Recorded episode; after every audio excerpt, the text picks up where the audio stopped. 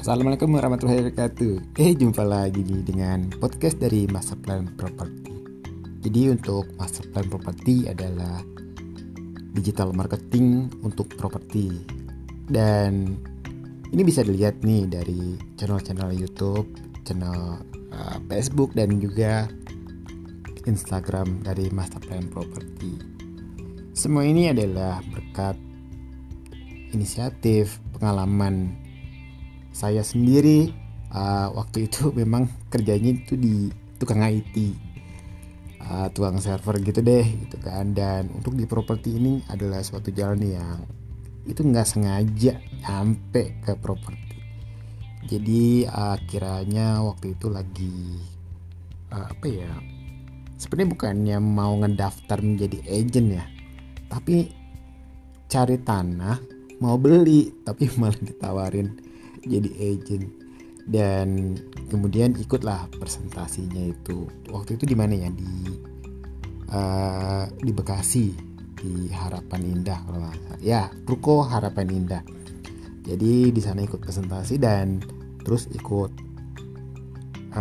pelatihan untuk anggota atau member atau agentnya gitu kan.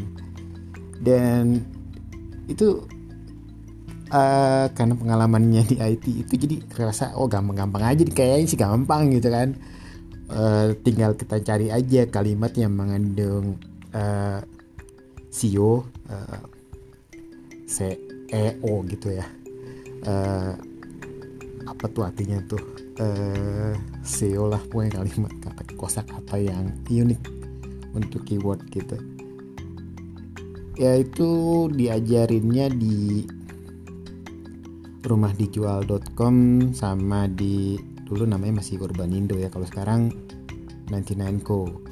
Nah, kita nyobalah iklan di situ kan. Ternyata langsung closing. 1 bulan masuk jadi anggota itu closing 5. Wow, luar biasa, langsung jadi anggota kehormatan.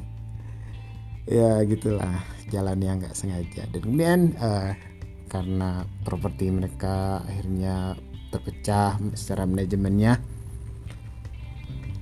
terus ya jalan sendiri gitu kan, karena udah terbiasa dengan closing jadi ya udah aman-aman aja. Dan itu aja ceritanya awalnya masuk properti ini. Dan memang dunia IT harus kita pakai dengan maksimal. Semoga menjadi inspirasi untuk menjadi agent properti. Sekian dan wassalamualaikum warahmatullahi wabarakatuh.